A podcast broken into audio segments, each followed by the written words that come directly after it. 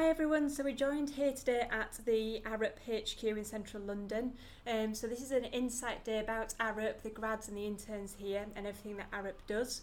So I'm joined by Claire, who is the Early Careers Resourcing Partner, and Andy, who is the Early Careers Resourcing Coordinator.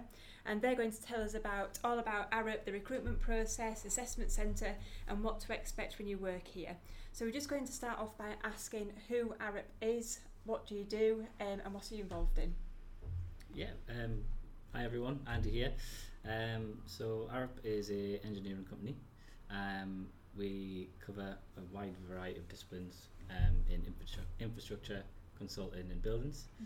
Um, within those, it kind of covers pretty much Everything. Yeah. everything. I'll be here all day if I name them all. yeah. Um, we work on all sorts of projects. We are a, a people-owned company, hmm um, so we have a bit of say in what projects we work on. hmm Um, What does that mean, Andy? So what, what does it mean when you're people owned? So we don't have a, a board of directors to kind of tell us what to do. Yeah.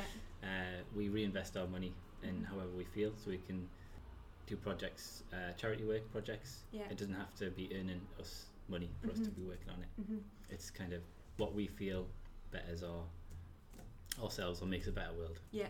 And I suppose that's something that's quite unique in the industry as well, isn't it? So there isn't a lot of employers' companies out there which are um, people owned, Yeah, employee I, I owned. think so. Yeah. Yeah, fantastic.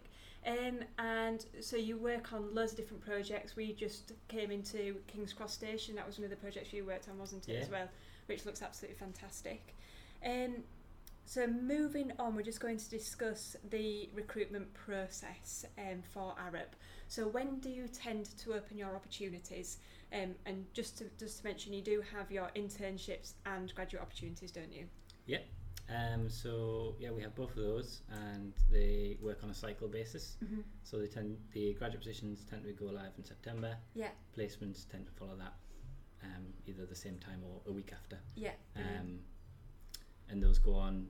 Um, they usually close around November time. Yeah.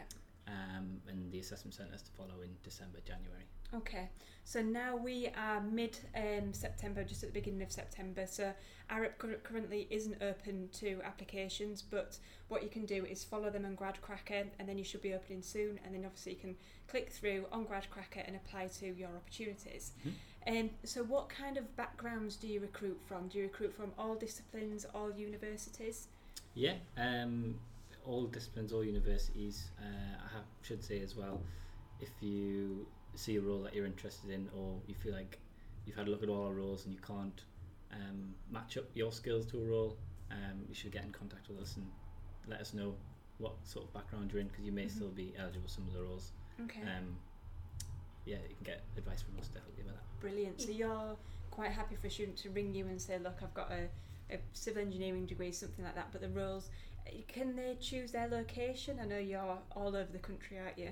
Um, or do you choose the locality of the position that they'll be in? So the positions will have a certain number of locations Yeah. um, when they go live. Mm-hmm. um, and they can choose any within those locations. Yeah. Um, so not every role is open UK wide, yeah. um, but the majority.